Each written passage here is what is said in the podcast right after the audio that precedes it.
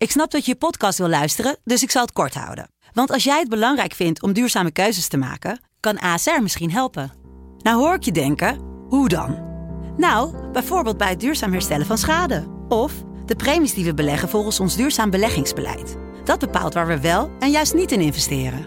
Wil je meer weten over welke duurzame keuzes ASR maakt? Ga dan naar asr.nl slash duurzame keuzes. ASR doet het. Zo, dan kan je nu lekker naar je podcast luisteren. Di speranza per l'Inter, filo di Lautaro, è scivolato il difensore, Luca va da solo, Luca Guasani, Luca Guasani,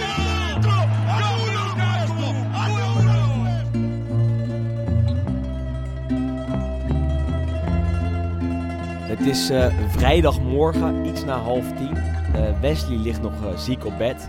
Maar wij liggen niet meer op bed, want wij zitten klaar voor de nieuwe Lo Stadio. Aflevering 16 alweer van eh, dit seizoen. Goedemorgen Sander, lekker geslapen? We zijn er weer bij. Ja, en, ja. ehm, nou ja, vooral kort. Want eh, gisteren eh, hard gewerkt met de Europa League. Dat zijn eh, redelijke nachtshifts. Maar kijk, Lo Stadio roept hè.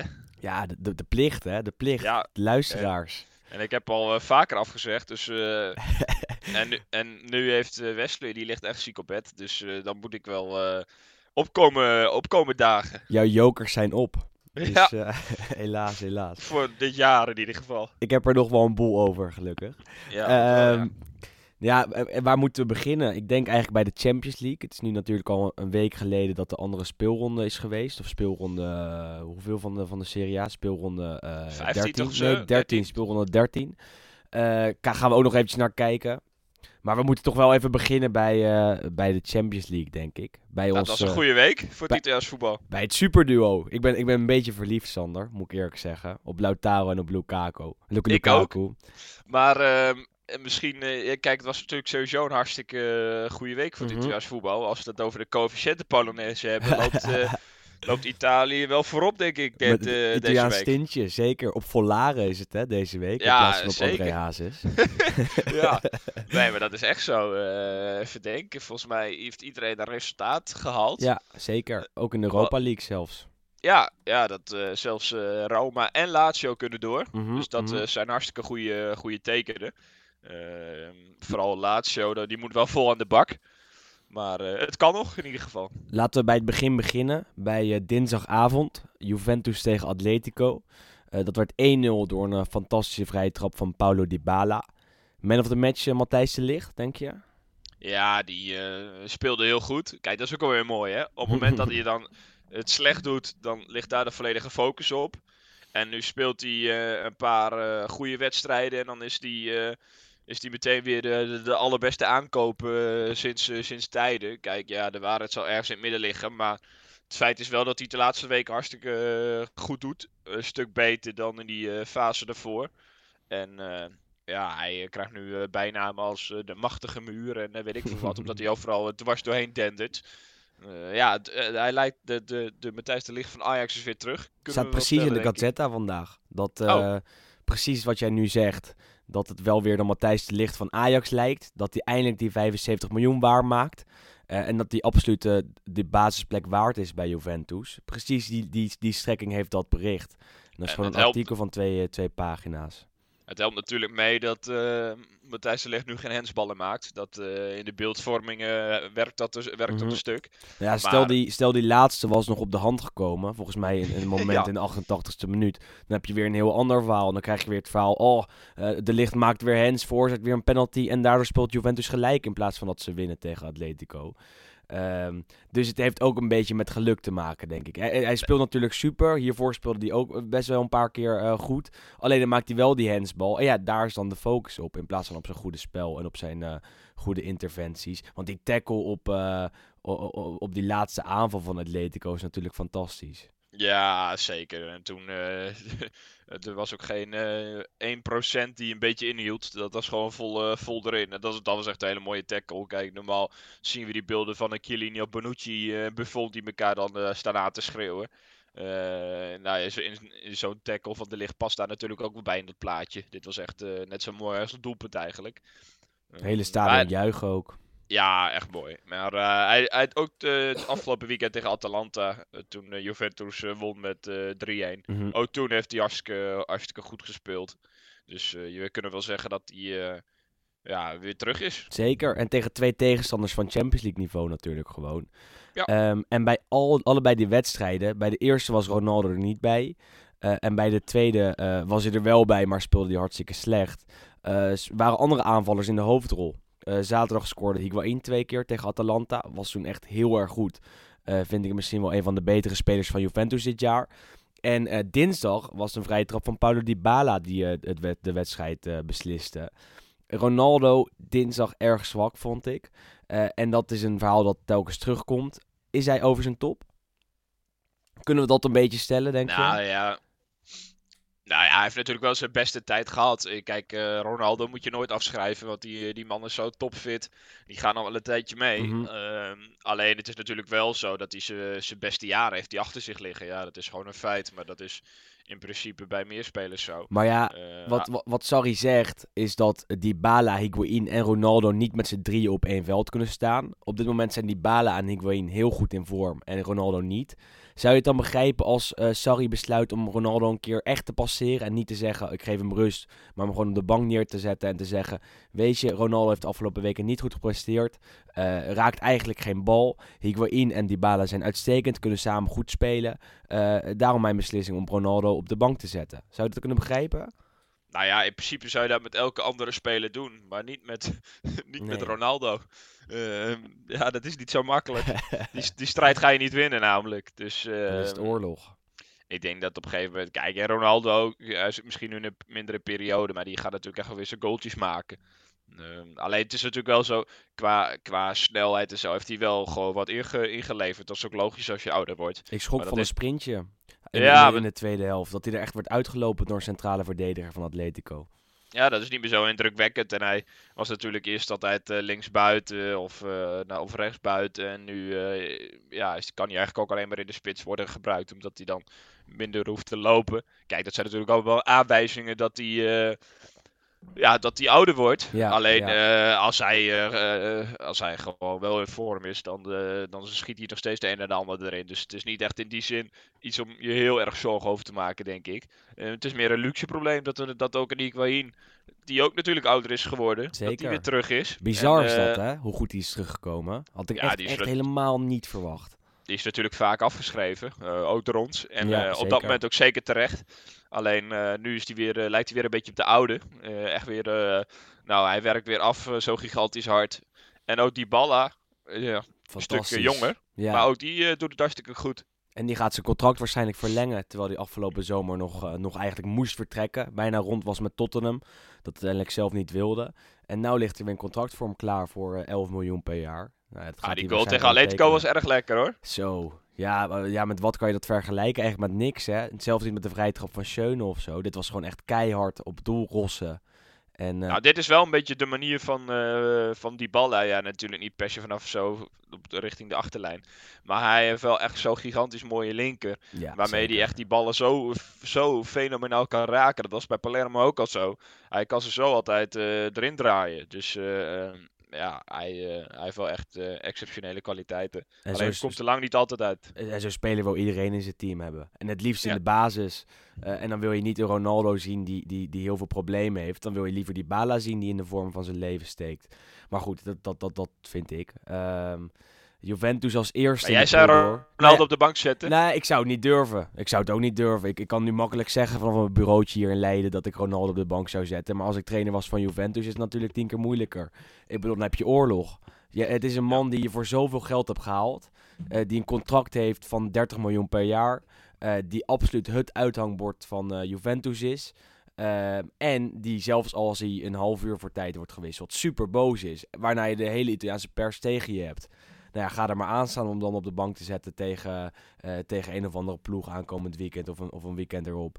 Ehm, dus, dus het is makkelijk gezegd, alleen voetbaltechnisch gezien. En stel Ronaldo was, een, eh, was niet Ronaldo geweest in zijn doen en laten en met zijn reputatie. Ben ik ervan overtuigd dat Ronaldo al lang op de bank had gezeten. Ja, zeker. Eh, Nee, eh, elke andere speler had eh, eventjes een paar weekjes moeten zitten. Ja, Alleen, ja, is natuurlijk ook nog extra commerciële waarde. Want overal waar hij komt met Juventus zit het stadion vol. En die zitten met alle respect niet voor eh, Gonzalo Higuain op de tribune. Die willen allemaal Ronaldo zien. en overal je- waar hij niet speelt, dan zijn de supporters boos. Dat was Ja, dus- volgens mij tegen Genoa, toen won Genoa uiteindelijk. Maar Ronaldo werd, was helemaal niet meegekomen naar Genoa. Dus, Dus je haalt eh, je wel ja. eens op je hals als je hem op de bank zet. ja. De- hoeveel mensen zich dan tegen je keren is niet normaal. Inclusief de Juventini. Want eh, op een gegeven moment is er kritiek geweest van Fabio Capello. Hebben we ook in deze podcast een paar keer benoemd. eh, dat Ronaldo geen, eh, geen enkele man meer passeerde. Geen trucjes meer uithaalde. Weet ik wat. Niet meer langs iemand dribbelde. Ja, hij zijn wel een jaar of vijf, hè? Ja, ja, ja, precies. Jaar of vijf. Of wat zei ik dan? Ja, nee, nee precies. Nee, nee, maar hij, hij zei van, eh, ja, die komt al jaren niemand voorbij. Ja, ja, dat is natuurlijk wel wat overdreven. Dat, eh, Nee, maar twee jaar, twee jaar zou ik het wel kunnen benoemen. En misschien ook, gewoon ook nog wel een periode bij, eh, bij Real Madrid. Want bij Juve heeft hij nooit die, die flitsendheid gehad die hij bij Real en bij, bij Manchester United had. Wat helemaal niet erg is, want hij zich- heeft zichzelf heruitgevonden als, Ja, als wat- echte spits.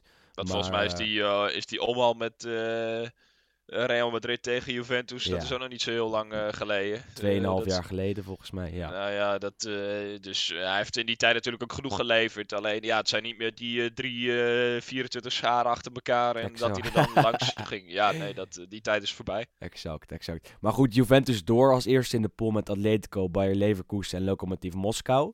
Ja, toch weer knap hoor, dat ja, ben ik serieus. zeker. Nee, en, en die wedstrijd tegen Atletico was echt heel erg soeverein. Ze gaven bijna geen enkele kans weg. Eh, echt het oude Juventus weer, zou je kunnen zeggen. Waarbij je ook kan stellen dat Sarri, het Sarri-bol, er niet in heeft gekregen nog. Hè? Dat het vooral toch de stile Juve is. Die verdedigende stijl, waarbij ze uitgaan van controle. Eh, en dat snap ik natuurlijk tegen Atletico. Maar ook in de Serie A is het vaak niet echt flitsend. Eh, maar ze winnen wel. Zie je ze als Champions League winnaar? Nou ja, wel grappig, want eh, ja, Wesley ligt nu ziek op bed, dus Ja. je kan van alles zeggen. Maar die heeft natuurlijk eh, een tijdje geleden in de app gegooid ja, van, ja, ja, Juventus gaat deze Champions League pool niet overleven. Toen, zei, ja, toen zeiden we al van, nou rustig eh West, komt allemaal goed. En ja hoor, staan gewoon weer bovenaan. Zijn gewoon weer als een van de eerste bij de laatste, wat is het, 16. Ja, ja, dus ik vind het wel heel erg knap hoor. En eigenlijk heeft niemand het dit seizoen over Juventus als, als Champions League winnaar. ik ook niet hoor, jij wel? Nee, ik had het vorig jaar wel heel erg. Omdat, Ja. nou ja, Ronaldo erbij. Ja, en nu Ronaldo een beetje eh, richting, eh, richting de luwte. Ehm, ja, nee. Ik, ik denk toch dat zij niet genoeg kwaliteit hebben dit seizoen om de Champions League te winnen. Op het Eh, middenveld hè, bedoel je dan, denk ik? Ja, als ik dan middenveld zie met, eh, wat is het, Pjanic, Kedira, Bentancur vaak. Of, eh Matuidi erbij. of Matuidi erbij. Ja, ja, ja, daar word ik niet heel vrolijk van. Ehm, maar er is, het is ook een- beetje zo. Er is ook niet echt een hele uitgesproken favoriet in deze Champions League.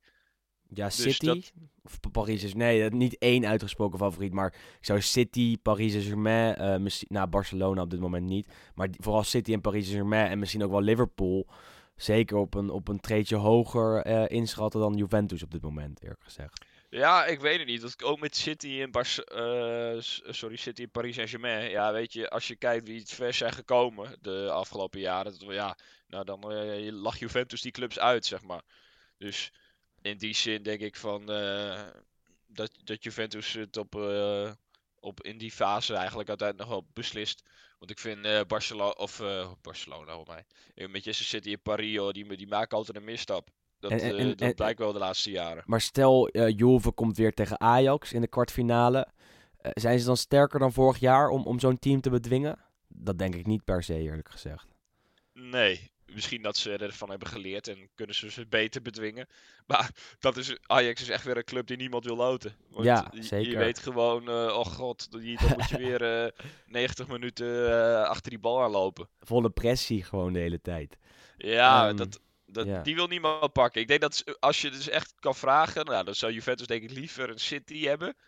In dat geval. Of een Paris. Dat ze de underdog hè, zijn, denk ik. Precies, ja. dan hoeven ze, hoeven ze niet per se. Het, het- er wordt er niks van hun verwacht. Dan is het een stunt.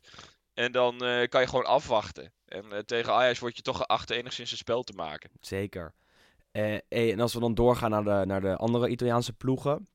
laten we even beginnen bij Inter, want die prestatie was super indrukwekkend. Ehm, nou ja, tegen een tegenstander van, van klein formaat, moeten we wel eerlijk zijn.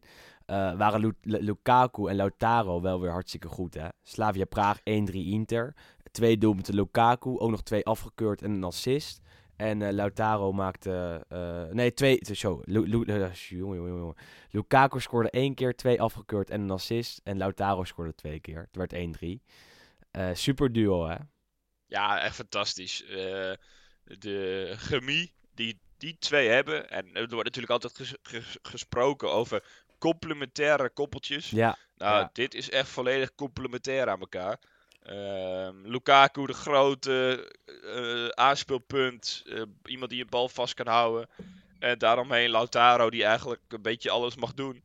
Maar volgens mij weten die twee van elkaar altijd blind de onderlinge afstand. En de, te weten waar de ander loopt. Wat die twee met elkaar hebben is echt uniek hoor. Er zijn weinig koppels in Europa Nee, die op die manier dat hebben. Er zijn sowieso weinig koppels in Europa, want eh, er spelen weinig met de twee spitsen Mhm. voorin. Maar ehm, ja, dat is wel echt heel erg indrukwekkend. En Lautaro, ja, ik heb het al vaker gezegd, maar alles aan die gozer is mooi. Het is zo goed, hè? Barcelona Ja. ooit nog een spits zoekt, dan moeten ze naar 100%. Milaan. Voor 120 Want- miljoen kunnen ze hem ophalen, volgens mij. Volgens mij zit er nu nog clausule in het contract. Ook dat bij die laatste goal was dat volgens mij. ehm, De 1-3, die, de, met buitenkantje voet van eh, Lukaku, die assist bedoel je? Nee, dat bedoel, dat bedoel ik de 1-2. Toen werd Lukaku diep ja, gestuurd. hè? ja, ja, en, en dat hij dat Alleen- overstapje doet, bedoel je toch? ja, die schijnbeweging ja, daarvoor. Ja, ja, ja, ja, ja. Daarmee had hij dus alleen met die schijnbeweging had hij al twee mensen in de luren. En toen eh, Lukaku, die stormde toen af op de keeper en die hield eh, een keer het overzicht. En eh, die ging er rustig omheen en die schiet die bal uit frustratie binnen. nee, maar echt, Het echt was, geweldig wat die twee hebben. en gelijk gingen er plaatjes de ronde, of deden er plaatjes de ronde, omdat Lukaku natuurlijk voor een leeg doel stond. En eh, eh, een Interista tweette, je bent geen ja, echte Interista als je nu niet dacht, shit, straks mist Lukaku hem nog. Omdat hij hem zo hard op doel rost. Ja. En eh, straks had hij hem nog over op de lat of naast geschoten, weet je wel. Maar hij schiet hem gewoon erin. Werd 1-2. En later heeft hij nog een fantastische assist in huis voor Lautaro. Buitenkantje voet. Een Trivela à la Quaresma. Ehm, dat, het, is, het is echt genieten. Het is echt genieten. Het is, het is echt heel erg fijn om op dit moment Interista te zijn. Eh, ook omdat het natuurlijk hartstikke goed gaat. Maar ook omdat er zoveel spelers zijn waarvan je kan genieten. En het is wekelijks eh, eh, zet je het aan voor het spel van Conte. Maar ook voor de spelers zoals Lautaro, Lukaku, Sensi en weet ik wat allemaal. En dit was echt een masterclass van dit superduo. Ja, je Eh, mag het als eh Milanista niet zeggen, maar ik ga echt voor dit Inter zitten, omdat het, er zit zoveel in. Het is gewoon leuk om naar te kijken. Eh, de hand van de trainer is eh, heel erg zichtbaar. Heel erg, ja.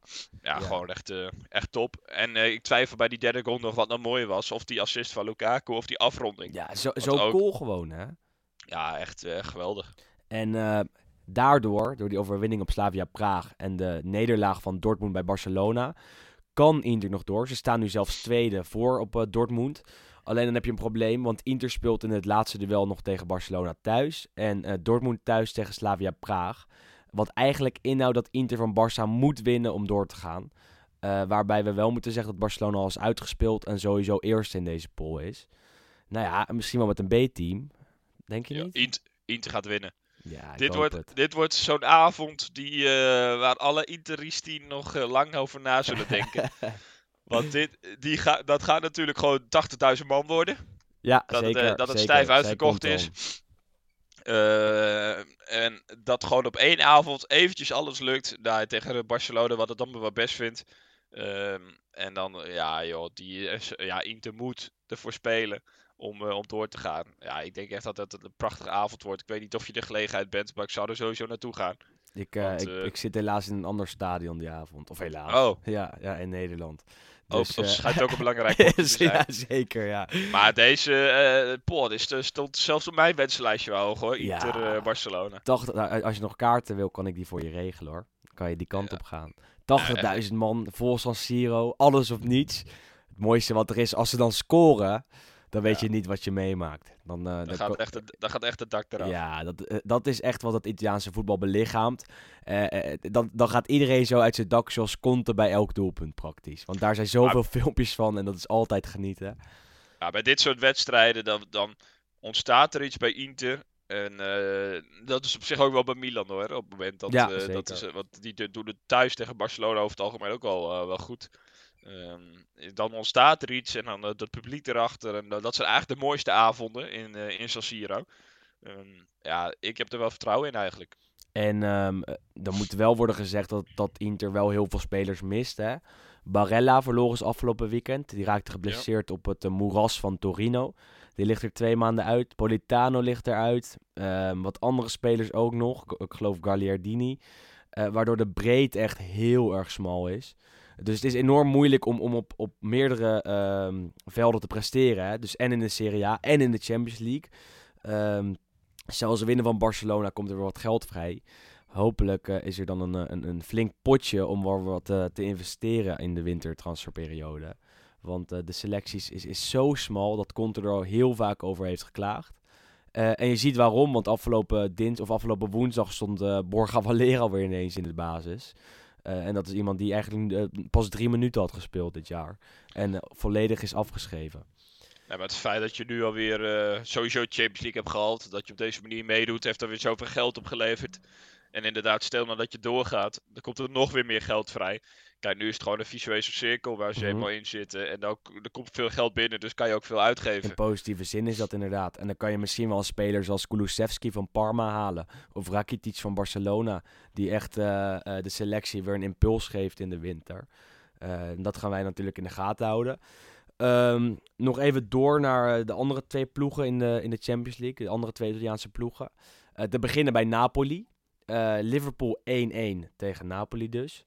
Nou ja, eh, knappe prestatie. Waardoor Napoli eigenlijk op het punt staat om zich te kwalificeren voor de volgende ronde. En Liverpool misschien wel uitgeschakeld wordt als ze verliezen bij Red Bull Salzburg. Ja, eh, Napoli moet de laatste wedstrijd thuis tegen Genk, als ik het goed ja, heb. zeker. Hebben ze dan een puntje genoeg. Omdat ze eh, tegen Liverpool een positief onderling resultaat hebben. Nou ja, als ze dat weggeven, dan, nou, dan kan je beter stoppen. Maar, dat, Dan is Ancelotti gaat- weg. Dan is Ancelotti weg. Maar eh, dat is de, de Champions League is op dit moment ook een beetje de houvast voor de Napoli supporters. Want in de competitie loopt het eh, een tijdje niet zo lekker. Dus eh, terwijl het normaal altijd andersom was, hè. Liep het, in de, Mhm. in de- liep het eigenlijk in de Champions League prima, maar werden ze elke keer uitgeschakeld. Ja, En stonden ze hoog in de competitie. En nu is het even andersom, dat je wellicht toch doorgaat. al 15 punten achter Juve in de competitie. Dus die volle Ja, dus blik op de Champions League en op de Coppa Italia, denk ik. Ehm, en afgelopen, wat, wat dan niet meehelpt, want er was natuurlijk al onrust bij, bij Napoli, is dat alle boetes eh, uitlekten. Ja, Ehm, dat was mooi, Dat ja. was gigantische aantallen. Hè? Ik heb ze even niet voor me, maar eh, eh, eh, Lorenzo Insigne, de aanvoerder, die betaalt gewoon 350.000 euro boete deze maand. Als het wordt goedgekeurd Ja. hè, van een hoge hand, want eh, de bond moet het nog wel goedkeuren. Ja, we moeten het even uitleggen, denk ik. Ja. Want ze zouden op trainingskamp gaan hè, voor een wedstrijd. Exact, wat, wel, wat wel vaker gebeurt in Italië. Dan word je weer in een hotel gestopt ergens. eh, meestal eh, een vast hotel. In En dan, eh, in Retiro. En dan, ja, dan moet je daar als het ware je wedstrijdvoorbereiding doen. Dus afgezonderd van alles. En er zijn de spelers over het algemeen niet heel blij mee. Omdat ze dan dus ook bij familie en kinderen even weg zijn. En een paar spelers hadden zich geroerd tegen de Laurentis. Of in ieder geval, die waren in opstand gekomen tegen, tegen ja, dit eh, trainingskamp. Ja. En eh, ja, toen is de fors met boetes uitgedeeld. Terwijl Angelotti er ook een rol in speelde, hè? want die, eh, die Ja. wilde dat trainingskamp niet. En die heeft ook Misschien niet... heeft hij ook boete gehad. Ja, dat, dat, dat, dat was niet bekend inderdaad. In ieder geval was de Laurentis, de president, niet tevreden over Angelotti ook. Waardoor Maar dit er ook echt op- daar eh, gigantische druk op lag. Dit ging om bedragen, wat las ik, 350.000 euro en alles. Ja. ja. Echt gigantische bedragen. Eh, bij Insigne en bij Alan, die werden als, eh, als hoofdschuldigen aangewezen, werd 50% van het maandloon ingehouden. Bruto maandloon, wel te verstaan. Eh, en bij de andere spelers 25%. Ehm, waardoor Napoli in totaal een, een boetes incasseerde van om en rond de 2,5 miljoen euro, geloof ik. Eh, nou, dat is, is lekker, lekker meegenomen in een maandje. hè. de je Laurentische doen. eh, deze Ja. maand. Pakt hij het niet van de portret, eh, portretrechten, dan is het wel gewoon uit de salarissen zelf. Dus, Echt eh, ongelooflijk. ja. ja, maar het moet nog wel worden goedgekeurd. Want er zijn regels hoe hoog de boetes mogen zijn die, die een werknemer oplegt. En volgens mij moet de voetbalbond het nog accepteren, of de rechter van de voetbalbond, dat dit gebeurt. Eh, want het zijn natuurlijk ook belachelijke bedragen. Als jij werkt in, in Nederland en er wordt opeens 50% van je loon ingehouden om een of andere reden, dan kan je echt wel een, een, een zaak maken. Hetzelfde geldt in Napoli. Of Nee, tuurlijk. Napoli. Alleen de Laurentiis die zou het weer uitleggen als, ja, weet je, gewoon werkweigering. Ja, Eh, die jongens moeten gewoon uit trainingskamp, die worden fors betaald. Eh, die willen niet in een hotel zitten. Ja, dus ja, die denkt, eh, en ze presteren ook nog eens niet op het veld. Dus die eh, reageert dan met de Italiaanse hand. ja, ja, altijd al eigenlijk. Wat ook wel weer mooi is. Zeker, zeker. Dat is altijd genieten. Een van de meest kleurrijke voorzitters van, eh, van de Serie A, denk ik. Die eh, eigenlijk filmproducent is volgens mij. En op een gegeven moment is gaan investeren in Napoli. Ook aandelen Nou. heeft in, bij Bari. Dus zeker iemand om in de gaten te houden. Ik kijk op dit moment, nou ja, niet nu virtueel, maar ik kijk eh Gomorra 4. Ja, En ook daar staat de naam De Laurentiis in de aftiteling. Niet eh, Aurelio, maar wel een andere de, Mhm. de, de Laurentiis. Ongetwijfeld eh, familie of iets in die trant.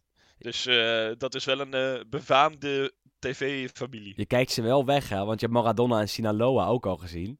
Ja, En dat was ook een mo- mooie verwijzing naar, naar Napels. Met het, eh, Eh. het nummertje in de bus, volgens mij. eh, Oh ja, klopt ja. Ja, zeker. Nee, dat was prachtig ja. dat hij toch nog even verwees naar het San Paulo. Dat, dat altijd als de spelers het veld betreden. Of soldaat een namoraat. ja, het is heel moeilijk uit te spreken, want het is in Napo- Napolitaans. altijd wordt gespeeld. En dat is een prachtig Italiaans, Italiaans of Napolitaans nummer. Waar eigenlijk Ja, de Italiaanse muziek is uitgevonden. Maradona zei, eh, dit, is, dit klinkt nergens zo mooi als in een volgepakt San Paulo. O soldato namorato. Zoiets is het volgens mij. Eh, dat is ook wel mooi aan Gomorra 4, nog een klein ja, ja, zijstapje. Maar dan probeer je natuurlijk het, ja, het Italiaans wat ik kan, zeg maar, om dat dan mee te luisteren met Gomorra 4. Nou ja, daar is soms echt geen touw aan vast te Ja, ik begrijp ook geen reet van, joh. Dat is Dan- puur Napolitaans. Gewoon een simpel woord als Fabin, en dat zeggen zij als iets als. Fabé. En, Dat is gewoon en, geen- en, en jongens is opeens Wayou. In plaats van Ja. Ragazzi. Dus er is echt geen, eh, geen touw knopen, maar wel leuk. zeker, zeker een aanrader om te kijken. Ik denk eh, een van de betere series die ik heb gezien in, eh, in mijn leven. Zo rauw en het wordt allemaal perfect beschreven. Naar het boek van Roberto Saviano. Dat is een man die, die was geïnfiltreerd in de Camorra. Ehm, en eh, daar een boek over heeft geschreven. Het boek kwam uit en sindsdien is hij eigenlijk altijd op de vlucht geweest. Nou, die man eh, heet eh, tegenwoordig Jan Klaas en die eh, woont Ja. hier om de hoek. ja, Het heeft een andere identiteit aangenomen. die woont in Heergewaard nu. Ja, het kan maar zo. We weten het niet. Voor wie denkt dat die groenteboer met het Italiaanse accent verbonden is met Italië. Ehm, maar goed, nog eventjes door naar die andere Italiaanse ploeg in de Champions League. Namelijk Atalanta. Eerste Champions League overwinning ooit. Namelijk tegen Dynamo Zagreb. 2-0. Ze waren veel beter. Luis Muriel de beste man van het veld. Samen met Papu Gomez. En het bizarre is dat ze nog door kunnen gaan. Na drie nederlagen in de eerste drie duels. Ja, dat is, dan moet dus op de laatste dag moet Atalanta winnen bij Shakhtar, zeg ik dat goed? Ja, zeker. En moet City winnen ehm, bij eh, Dynamo Zagreb. Of, te- Ja, of- nee, of dat- bij of tegen. Dat- Ik weet niet waar dat is. eh. Eh, nou ja, dat is op zich het probleem. Even kijken. City speelt uit bij Zagreb, ja. ja. En dan eh, Atalanta moet dan winnen bij Shakhtar. Maar ja, aan de andere kant Shakhtar, dat kan ook nog gewoon door. Zeker. En, eh, ik acht Shakhtar ook best wel eh, goed. Het is niet zomaar gebeurd hoor. Voor de Nee, dit, eh, dit, dit is absoluut niet zomaar gebeurd. Maar leuk in ieder geval dat ze nog hoop hebben. En ehm, kijk, ze kunnen ook nog gewoon derde worden. Wat denk ik voor Atalanta beter is. ja, gewoon in de dan, Europa League doorgaan. En dan Ja. eh, nou, zij ze denk ik geen kans hebben voor de eindoverwinning. Maar kunnen ze wel ver komen. Eh, en belangrijker, als het goed is, kunnen ze dan weer in het eigen stadion spelen. En hoeven ze niet naar San Siro uit te wijken. Eh, Alleen Atalanta, als ik, ik zit wel even te kijken, Atalanta heeft een heel slecht doelsaldo. ja, maar daar gaat het dus niet ei- om, toch? Volgens mij om onderling resultaat. Ah, en even kijken, hoe is dat ten opzichte van... Van Zagreb is dat heel slecht. Ze hebben namelijk 3-0 verloren in, in Kroatië. En 2-0 gewonnen in, eh, in Italië. Wat inhoudt dat op gelijke, bij gelijke stand eh, Zagreb doorgaat. Helaas.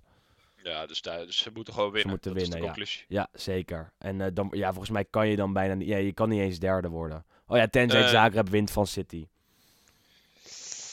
Ja. Ja, als, als Zagreb wint, of Zagreb wint van City komen zij op 8. En als Atalanta wint van Shakhtar komen zij op 7. Oh, Dan is Atalanta derde en gaan ze naar de Europa League. Maar dan zouden de druiven wel heel zuur zijn. Want dan eh, heb je precies Ja. gedaan wat, wat er van je werd verwacht. En dan wint Zagreb opeens van Manchester City. Ja, die Ehm, kans is niet zo groot. dat lijkt me ook niet. Ehm, maar goed, wel leuk om in het gaten te houden. Dus ze zou- zouden dan pas de tweede ploeg ooit zijn die na drie nederlagen in de eerste drie duels eh, alsnog door zouden gaan in de Champions League. Eh, nu Wesley er niet is, heb ik zulke stadjes uitgezocht. Dus dat, eh, Ja, leuk. ja, zeker. Weet je wie de eerste ploeg was? Nou, Newcastle United. Die zaten in een pool bij, bij Feyenoord in 2002. En eh, gingen toen alsnog, of 2003, 2002. eh, en die gingen toen alsnog door. Ehm, maar goed, Atalanta eh, zou mooi zijn. Hè? En At- Ajax-Atalanta zou al, al helemaal, eh, al helemaal super zijn. Ja, maar als we zo al die ploegen bespreken, denk ik eigenlijk dat er. nou, Inter gaat door, Juventus is al door, Napoli gaat door. En dan denk ik dat het. Je kan niet alles voor, hebben. je kan niet alles hebben, je kan niet altijd zes gooien. Dus Nee. ik denk dat het eindigt voor Atalanta. En ik denk ook dat ze dan, want City gaat gewoon winnen van Zagreb. Dus Dat ik lijkt denk me echt ook, dat ja. dan het dan helemaal klaar is. En, ehm, Ik denk dat ze gewoon vierde worden en dan zich dan hopelijk eh, helemaal kunnen focussen op de Serie A. Want daar kunnen ze gewoon nog vierde worden. Staan eh, op eh, plek 6, doen weer gewoon hartstikke goed mee. Wel enorm wisselvallig, vind ik ze eigenlijk. Afgelopen tijd in de Serie A niet meer gewonnen. omdat de verdediging gewoon een beetje lek is. Ehm, maar goed, ehm, die maar goed die moet ik eruit halen, hè, Sander. Want eh, dat, eh, daar werd over kla- geklaagd vorige week. echt, Ja. door de kijkers of eh, door de luisteraars? door de luisteraars, zeker. Stond in de iTunes comments. Dus eh, dat Oh. is een stopwoordje dat er eigenlijk eh, uit moet. Gaan Had we- ik nog eh, feedback gekregen, want Nee, ik heb eh, ze niet. gelezen. Nee, jij niet, jij niet, jij niet. Oh. Dit was een van de vier eh, comments op, eh, op onze iTunes eh, playlist. Maar daarom schuif ik ook niet elke week aan, want dan gaan mensen dat doorhebben. Dan wordt, het, dan wordt het te pijnlijk, weet je. Ja, ik zit er elke Ja. week, dus dan komt het... o- komen Ja, die dan, irritaties komen op een gegeven moment komen er natuurlijk uit. En terecht. Zit je onder vergrootglas. ja, zeker, ja. Ehm, gaan we ook nog naar de Europa League kijken of eh, slaan we die over? Ja, nee, eh, zeker. Want, eh, Jouw kijk, normaal- specialiteit. Nou, normaal zullen we die altijd snel vergeten. Alleen, ehm, we, hebben het. Italië heeft het goed gedaan. Ja, ja. Ik ja, wilde zeggen, we hebben het goed gedaan, maar dat vond ik een beetje overdreven. maar eh, Roma en Lazio gewoon gewonnen. Ja, knap. knap. Is dat knap? Dat weet ik eigenlijk niet. Maar Lazio moest thuis tegen CFR Cluj. Of Cluj. Cluj. eh, Cluj. En eh, dat wonnen ze. Ja, en Met 1-0. daardoor hebben ze nog hoop. Ja, En wat nou leuk is, die, eh, ja, zijn naam moet ik opzoeken. Maar Adekanje, Ade ja, ja, Adekanje, Adekanje, ja, ja, een Nederlander. Die- die eh, speelde gewoon basis. ja, Dus dat eh, volgens mij voor het eerst. Dus dat is wel zeker. Basisdebuut in het shirt van Lazio. Volgens mij een speler met een verleden bij, bij Ajax, als ik het uit mijn hoofd eh Ja, zeg. volgens mij ook AZ of PSV. Ja, ik ga het nu geval er, probeer het nu erbij te pakken. Ehm, eh, jeugdspeler. ja. En heeft het in de voorbereiding wel goed gedaan. Tenminste, wat we ervan hebben gezien. van Liverpool En, overgekomen afgelopen zomer.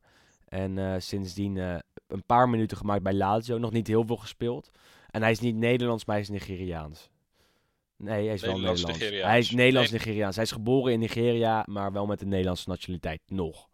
Ja, en in de Ehm, jeugd gezeten van Ajax, ja. Barcelona, PSV en Liverpool. Dus Ja. ja, dan zou je toch wel iets moeten kunnen. Flinke lading clubs gehad in ieder geval. Maar hij werd gisteren na 65 minuten weer gewisseld. Dus dat is eh vaak niet een heel goed teken. Alleen eh, wel in ieder geval leuk dat eh, wij een eh, teken van leven zien van hem. Dat ja, wel, eh, zeker, zeker. En daar speelt nog een Nederlander bij Lazio. Jay van Andersson. En die maakt al helemaal geen minuten, want die speelde laatst gewoon met de Primavera, terwijl hij zelf 24 is. Dus dat verhaal is denk ik wel binnenkort voorbij, moet ik eerlijk Is hij niet naar Salernitana gegaan? Nee, hij is weer terug. Hij werd verhuurd. Ja, en nu zit hij weer bij, bij Lazio. Ehm, En eh, ja, eh, nog even door naar eh, de andere ploeg in de Europa League, namelijk Roma. Die wonnen toch wel vrij overtuigend voor de neus van Erdogan. Ja, die wedstrijd heb ik wel aardig gezien. Ehm, eh, best wel, ja, echt best wel een overtuigende wedstrijd eigenlijk van Roma. Eh Kluivert scoorde, wat, wat leuk is. En we hebben het vaak over eh Kluivert of over Nederlanders gehad, hoe ze zich moeten aanpassen in Italië. Nu heb ik, eh, was ik gisteren in de gelegenheid om eh, het interview van Kluivert na afloop te luisteren. Ja. Dat was namelijk in het Italiaans.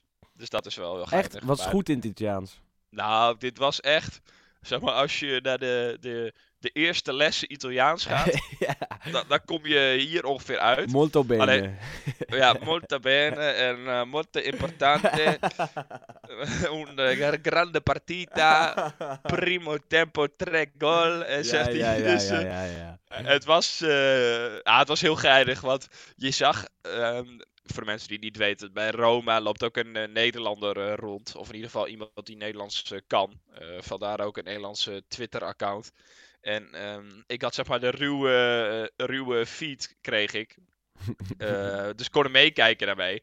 En hij vroeg gewoon tijdens het interview aan die eh, man van... eh, hoe zeg je ook alweer weet? Dus, dus hij zo, ja, sappiamo, sappiamo. Ah. Dus dat gebruikte hij direct in zijn, in zijn interview. Dus en, toen was het interview voorbij en toen keek hij zo naar die Nederland, Nederlandse tolk of perschef. Van, en toen maakte hij zo'n blik van, mwah, niet slecht, weet je wel. Dus hij is er wel mee bezig, vind ik wel erg geinig. Ja, Eh, maar dat mag ook wel toch na twee jaar in Italië, dat je dan een Nee, paar woordjes. Italiaans spreekt. maar laten we nou niet meteen kritisch zijn. Nee, niet dat is iedereen eh, waar. pakt het eh, snel op. Hij en, probeert eh, het. E- eerlijk is eerlijk, ik heb er ook vaak genoeg nog moeite mee. Dus eh, ik eh, vind het in ieder geval knap dat hij het eh, probeert. En hij heeft toch een, een klein interviewtje gegeven. Ja, maar dat het viel me waar. wel op dat het antwoord op de tweede vraag bijna hetzelfde was als het antwoord op de eerste vraag. En op de derde Dus- vraag. en op de derde vraag ook. Maar ik, ik, ik moest er wel om lachen. En leuk dat hij in ieder geval probeert. In ieder geval gaat Roma bijna door. Ze moeten nog thuis tegen Wolfsberger uit Oostenrijk. En die staan op vier punten op de vierde plek. En, Die zijn eh, uitgeschakeld, toch? Ja, die zijn uitgeschakeld. Want eh, Roma en Gladbach staan allebei op acht punten. Eh, daarachter staat nog Başakşehir met zeven puntjes. En die moeten nog naar Gladbach. Eh, dus normaaliter, en volgens mij zeker als, als Roma gelijk speelt tegen Wolfsberger, zijn ze door in het laatste duel. Dus dat moet wel goed komen. Bij Lazio is het nog iets moeilijker, want die moeten per se winnen om nog eh, kans te maken op die volgende ronde. Ehm, dus ja, ja, het is te hopen dat ze allebei doorgaan, maar we gaan het in de gaten houden. Zullen wij even door naar de Serie A van aankomend weekend? Ja, prima. Toch? Ja, genoeg mooie potjes. Eigenlijk, als je op het eerste, eh, met de eerste blik kijkt, denk je, niet zo'n leuk speelweekend. Eh, ik noem een Juventus Sassuolo, Inter Spal, eh, ehm, Napoli Bologna. Allemaal niet superleuke wedstrijden. Maar dan kijk je even verder en dan zie je op zaterdagmiddag gewoon een mooie derby staan om drie uur. Brescia-Atalanta. Eh, de, de sub-derby van Lombardije, kan je dat wel noemen. Eh, en die hebben echt een grote hekel aan elkaar. Door de jaren heen ook gekregen. En ook eh, veel historie aan verbonden. En, en daar heb ik wel een mooi verhaal bij, Sander. Nou, vertel. die die kwam net in me op. Nou ja, een, een aantal jaar geleden, en dat heb ik even voor, voor de podcast nog even opgezocht. Het was in 2001, was Carlo Mazzone, de trainer van Brescia. En ehm, hij had toen Roberto Baggio onder zijn hoede daar bij Brescia. Die sloot zijn carrière daar een beetje af. En eh, dat was de wedstrijd die ook in Brescia werd gespeeld. En het stond bij rust 1-3 voor Atalanta. En die Mazzone die werd de hele tijd beledigd door eh, de fans van, eh, van Atalanta. Dat was de trainer van Brescia dus. De hele tijd werd er over hem geroepen, over hem gezongen en weet ik veel wat. En vervolgens, tweede helft, maakte Baggio de 2-3. En Mazzone gaat helemaal uit zijn dak en die zegt eh, tegen zijn assistentcoach, en dat is te zien ook op camera... Als het 3-3 wordt, dan ren ik naar het uitvak van Atalanta en dan ga ik voor een neus juichen. Dus eh, even later, nog een paar minuten voor het einde, vrije trap voor Brescia vanaf de linkerkant. Baggio neemt die vrije trap en die vrije trap die gaat via een karambol gaat er erin. Doelpunt te maken Baggio en drie keer raden wat Mazzone doet. Die, eh, die, die rent, die, die maakt zich los van zijn assistenttrainer en die rent vol naar het uitvak van Atalanta. Gaat voor een neus eh, keihard staan juichen omdat ze net 3-3 hebben gemaakt, eh, Brescia. Mooi. En dat is een van de, van de meest historische momenten uit die, uit die derby. Eh, hopelijk krijgen we zoiets ook op, eh, op, a- op een zaterdagmiddag. Hè? Dat eh, Fabio Grosso voor de neus van het uitvak van Atalanta keihard gaat staan juichen. à la Ja, wel, mo- Da- Dortmund 2006. wel mooi, want ik zat de highlights allemaal terug te kijken van vorig speelweekend, zeg maar. En toen zag ik ineens een shot van Grosso. ja, is, het is, toch. toch mooi, is toch mooi om te Ja, zien. Zeker. Ze gewoon de, de WK-winnaar. De, de man van het WK 2006 kan je wel stellen. En die is nu gewoon trainer van Brescia. En die Ja, stuurt de goud. Mario Balotelli eventjes weg. Ehm En over misschien een heel ja. misschien een slecht bruggetje hoor, maar eh, Ik, eh, je vertelt of jongens eh, of eh, mensen die richting het uitvak gaan en helemaal gek worden. Mhm. Ehm, moest ik even denken aan Simone Inzaghi, die dat natuurlijk ook geregeld doet. maar die zag ik tot mijn grote schrik afgelopen weekend. Ehm, volgens mij was het uit bij Sassuolo. Zag ik hem dus gewoon in trainingspak in plaats van pak. Nee, maar dat zag er, Scha- schandalig, schandalig. dat zag er niet uit. En het heeft, had waarschijnlijk te maken met dat, dat het eh, gigantisch hard regende. Dat hij dacht van, dit mooie dure maatpak van me ga ik dit niet aandoen. Maar hij stond nu in zo'n, in zo'n veel te grote Lazio trainingstrui. Nou, dat zag er niet uit. Dus Dikke een shame. oproep aan Simone Inzaghi voor de thuiswedstrijd tegen Udinese van aankomend weekend. Doe alsjeblieft dat strakke pak eraan, want dan ziet hij er weer goed uit. Voor Christian Wielaert. Christian Wielaert. Ja, inderdaad, ja. Maar nog even terug naar Brescia, want daar gebeurde afgelopen week ook iets minder fijns. Eh, al waren de meningen daar een beetje over verdeeld. Balotelli is daar uit de selectie gezet en eh, die is boos. Eh, die werd niet opgeroepen voor het duel van Brescia van vorig weekend met Roma. En ehm, vervolgens werd eh, de eigenaar van Brescia, Massimo Cellino, eh, werd gevraagd naar de situatie. En die zei in, in een bewoording van... eh, ja, hij is, hij is boos, ik wil er niks over zeggen. Maar daarvoor gebruikt hij de woorden ehm, Nero en, en. En ehm, dat, dat hoeven we niet te vertellen, Nero is zwart. Ehm, en dat werd opgevat als racistisch. Van Balotelli is een beetje zwart en daarom is hij boos. Ehm, wat uiteindelijk vrij vertaald betekent, hij is boos, want Nero betekent ook boos. Leg het zo een beetje goed uit? Ik hoop het. Nou, het, het gaat om eh, spraakverwarring volgens ja, mij. exact. Maar ja, waar eh, heel veel mensen over vielen was het woordgebruik. Want dat is gewoon racistisch. En daar ben ik het wel mee eens. Ehm, en daarom vind ik het jammer dat Wes er niet bij is. En dat Juriaan ook niet af en toe bij deze podcast zit. Want die waren van mening, hé, hey, wat heeft hij nou gezegd? Er is eigenlijk niks, eh, niks gezegd. Het valt al eigenlijk allemaal wel mee. Maar er zijn zoveel Italiaanse woorden voor boos en voor zichzelf duidelijk maken en weet ik wat allemaal. Dat Cellino deze woorden gebruikte, eh, vond ik zeker in deze tijdsgeest, waarin, waarin je veel eh, racistische momenten hebt in Italië, gewoon heel erg ongepast. Ehm, Maar is, i- volgens mij is het een beetje. ehm, kijk, het gaat natuurlijk gewoon om een taalding. Dus zeg maar. Kijk, je, kan, je had een ander woord voor boos kunnen kiezen. Ja. Waardoor je dit niet had, ge- had gehaald. Dus dat is misschien niet zo slim. Maar misschien eh, ja, heeft hij zich op dat moment eh, net even verkeerd geuit. Volgens mij komt het er een beetje op Nee, neer dat je zeg maar in, in het Nederlands bijvoorbeeld. eh, nou, je moet niet zwart-wit denken. ja, ja, als je ja, dat zegt. Ja, ja, eens. En, en dan gaat het in dit geval om een donkere speler, waardoor het weer wordt opgeblazen. En exact. eh, eh, voor mij was het in essentie niet verkeerd bedoeld. En niet als, eh, zeker niet als, eh, als racisme. Alleen in een, in een tijdperk eh, waar het allemaal onder vergrootglas ligt, moet je er toch mee oppassen. en, en waar Balotelli al vaak genoeg het slachtoffer ervan is geweest. Ja, Dus zeker. dan Dus, is het in dit geval een super moeilijke situatie. nee, het is weer extra ongelukkig. eh, en eh, kijk, als het racistisch is bedoeld, dan, eh, dan moeten we meteen eh, afkeuren. Maar volgens mij was dit meer ongelukkig, ongelukkige woordkeuze dan Mhm. dat het echte racisme was. Nee, vond toch dat het even moesten benoemen weer. Ehm, maar ja, de, Nou, het dus- geeft wel dus- aan hoe gevoelig het er ligt. Exact, en dat het natuurlijk weer wordt opgepikt. En eh, dat het in Italië ja, eh, nog weer een andere dimensie heeft dan in Nederland. Exact, terwijl die dimensie in Nederland natuurlijk ook al hartstikke aanwezig is. Ehm, nou ja, door naar een, een andere wedstrijd aankomend eh, weekend. Parma-Milan. Daar ga jij voor zitten of niet? Of moet je werken? Ja, nee, ik ga zeker kijken. Eh, al is eh, er dit eh, seizoen zitten voor Milan een hele opgave. Ook eh, dit zal weer een heel groot offer van mezelf worden. Maar nee, we gaan, we gaan wel even kijken. Ja. Ehm, maar ja, dit is weer een wedstrijd waar ik mijn hart eh, vasthoud. Eh, Hartstikke moeilijk duel, hè? Tegen de mannen van Kulusevski en Jarvinho en noem Nou, het allemaal maar op. die Kulusevski, ik, ik zat een beetje te zoeken met wie ik hem dan kan vergelijken. Maar hij doet me een beetje denken aan Ziyech. Jou? Ik weet het niet. Ik, ik, ik heb hem een aantal keer zien spelen, maar nog niet goed genoeg gezien om hem met iemand te vergelijken. Nou ja, ik herken heel erg die acties, zeg maar. Want hij, hij begint vaak een beetje als ja, een soort van rechtsbuiten. Ja, En dan komt hij veel naar binnen en hij heeft wel een beetje die trap. heel beetje sierlijk, hè? Ja, een beetje type Ilicic. Ja, exact. Ilicic is Ilicic misschien beter nog, ja. Ja, die, eh, beetje die, eh, die stijl heeft hij. Eh, maakt een prachtige goal trouwens, afgelopen Tegen weekend. Bologna, ja, ja, toen was ik toevallig heel eventjes live aan het kijken. Ik dacht, weet je wat, zondagmiddag, geen andere wedstrijden. Ik ga eventjes naar Bologna-Parma zitten kijken. Wat moet je anders doen? Ja. En toen viel de bal opeens voor de neus van, eh van Kulusevski. En die draaide hem er echt hartstikke mooi in. Echt een speler om in de gaten te houden. En die gaat vast en zeker een stap maken naar de, naar de al dan niet Italiaanse top. Eh, Inter zit achter hem aan. Juventus zat op de tribune. Er was ook een mooie shot tijdens die wedstrijd dat eh, Fabio Baratici, eh, de technisch directeur van Juventus, daar op de tribune zat bij Bologna. En ehm, eigenlijk ook de Engelse top zit achter Kulusevski aan. Schijnt. Manchester United wordt al genoemd.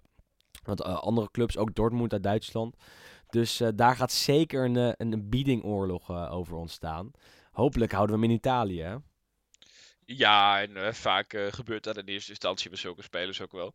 Ik, eh, bij Parma Milan trouwens moet ik meteen denken aan die epische, wat was het, 4-5? Ja, Menes. Met J- Jeremy Menes, die met de hak scoorde. Die maakte er toen gewoon 13 of zo als spits. Nou, dat is achteraf nog niet eens zo slecht. Achteraf was dat nog niet zo slecht voor Milan. Nee, die, was- die was gozer- prima speler ook. De gozer was alleen zo gek als een deur. Die speelt nu in Mexico. En volgens mij werd hij laatst betrapt met drugs en met, met hoeren. Eh, Oh. Of prostituees, moet ik dan natuurlijk zeggen. Eh, en eh, toen werd hij opgepakt. Dus zijn carrière is ook snel, snel voorbij gegaan. Bij Milan wel de sterspeler toen, denk ik. Ze worden ook nog een keer tegen Inter in de derby. Nou, volgens mij werd hij dat seizoen zelfs topscorer. en dat, was, dat, dat was weer even de hoop in bange dagen. Maar dat zegt meer over de status van Milan dan over Jeremy Menes. Zeker. En het laatste duel dat ik nog even wil benoemen gaat tussen Verona en eh, Roma. Van zondagavond om eh, kwart voor negen. En wij moeten toch wel een beetje, eh, een beetje sorry zeggen mea misschien culpa. wel. Mea culpa, ja, nostra culpa. Want ja, Verona doet het hartstikke goed. Ze staan negende. 18 Het- punten. Het serieus, ik zat dus die highlights te kijken. En op het einde komt dus dat standje langs. Eh, in de Serie A-show. Allemaal te zien met de Serie A-pas trouwens. Zeker krijg je geen enkele, krijg je geen enkele permissie voor. Maar toch vind ik het eh, fijn om aan de band te brengen. Mhm. Maar dan beginnen ze dus met het rechte rijtje. En ik zit te kijken, waar staat Verona? ik denk, het, het zal toch niet? En de- die pagina schiet door naar het linker rijtje. En wie zie ik staan als negende? Niet. Hellas Verona. Het is, het is echt ongekend wat daar gebeurt. 11 doelpunten maar tegen. Alleen Juventus heeft, eh, heeft minder doelpunten tegengekregen. Ja, ze Ehm, hebben er ook maar 11 gemaakt. ja, dat wel, ja. ja, maar ja, is doelstanden van 11-11, de 13 wedstrijden. Nou, dan ben je wel het, de koning van het minimum. Uber-Italiaanse ploeg. Waar wel één middenvelder heel erg eh, sterk speelt elke week. En ook daarvan heb ik een stukje gezien afgelopen weekend. Ehm Sofian Amrabat viel toen echt hartstikke erg op. Ehm, Die is echt eh, hartstikke goed bezig daar. Ehm, tijdens Verona-Fiorentina maakte hij rushes alsof het niets was. Echt een eh, box-to-box middenvelder. Eh, het Italiaanse voetbal lijkt hem echt heel erg te passen. En daardoor wordt hij ook gelinkt aan, aan een, paar ploegen die hoger op de ranglijst staan. Nog hoger dan Verona. Gianluca Di Marcio, de, de god van de Italiaanse transfermarkt, kan je wel stellen. Die, die linkt hem al aan Napoli. Ja, 10 miljoen eh, las ik. Ja, ja want eh, eh, Verona kan hem dan voor 3,5 miljoen overnemen van Club Brugge. Waar Amrabat nog ste- steeds onder contract staat. maar die hem verhuren aan Verona. En waarna Verona hem dan direct doorverkoopt aan, aan een andere ploeg. Wat in dat geval dan Napoli zou zijn, waar ze een middenvelder nodig hebben. Zeker aangezien zij heel veel spelers van de hand gaan doen na de woede van de Laurentiis. Ehm, maar ja, moeilijke stap denk ik wel hoor, om naar Napoli te gaan. Nee, zeker. Maar eh, zijn broer uh, Noordin Amrabat een tijdje geleden gesproken. En die zei: het belangrijkste voor eh Sofian is dat hij nu gaat spelen. En eh, nou, ik dacht in eerste instantie: nou, eh, weet je, dan ga je naar Verona. eh, die zullen daar eh, vijf wedstrijden onderaan staan. En eh, vervolgens komt er weer een nieuwe trainer. En dan wil ik het allemaal nog maar zien hoeveel hij gaat spelen. Maar hij speelt gewoon alles. Doet het hartstikke goed. Echt eh krachtpatser op het middenveld. Dus eh, ja, eh, het- hij eh, vestigt zijn naam wel. En eh, laten we hopen voor hem dat, hij, ja, dat daar iets moois uitrolt. Zeker. Ik denk dat dit hem was voor deze week. Ik moet namelijk zo ook weg. Maar eh, ja, nee, ja, nee, nog net ertussen gepropt, hè. Hart- Hartstikke, Ja, dat is hartstikke zo, netjes ja. gedaan. En ehm, n- wat doen we? We sluiten af ehm, eerst met de dienstmededelingen, denk ik. Beoordeel ons op iTunes. Luister de andere podcasts van FC Afkikken. Podcasten met Petersen, de Pantlits podcast, de PCV podcast. Eh, luister ons ook elke week eh, natuurlijk. Vinden we altijd leuk. Hopelijk komen we eh, voortaan weer iets eerder in de week. Dit keer was het eventjes niet anders. Ehm, moet ik nog meer zeggen, Sander?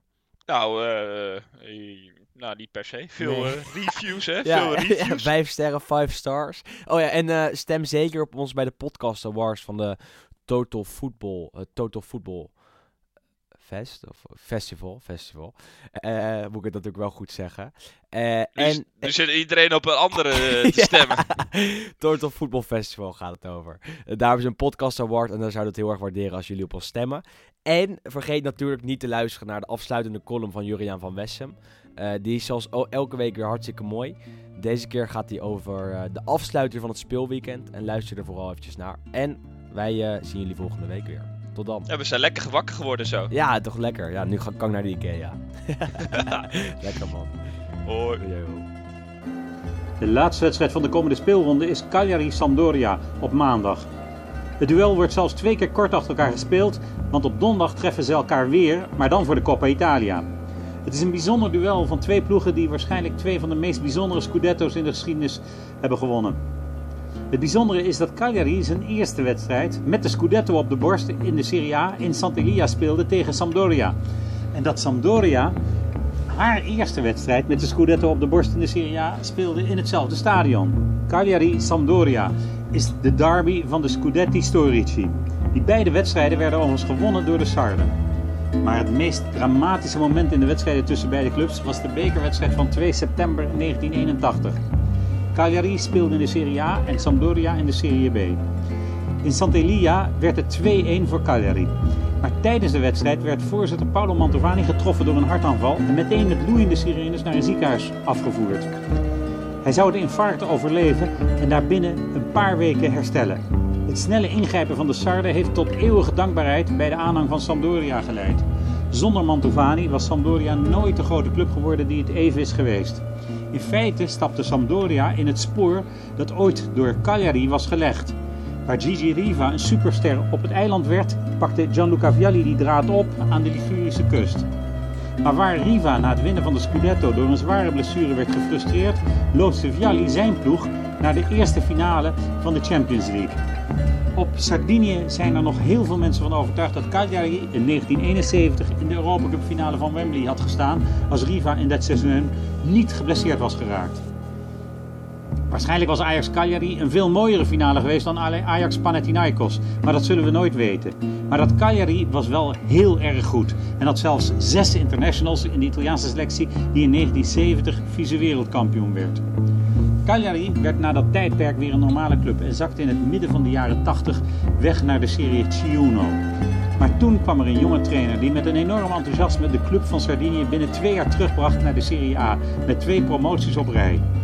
Eigenlijk was dat een miraculeuze ontwikkeling en de naam van die trainer is Claudio Ranieri. Hij zou het kampioensjaar van Sampdoria bewust meemaken, want dat was zijn debuutjaar in de Serie A. Hij zou nog heel veel moois meemaken in zijn loopbaan als trainer, maar Cagliari zit vooral bij hem in het hart. Voor hem zal deze dubbele ontmoeting extra bijzonder zijn.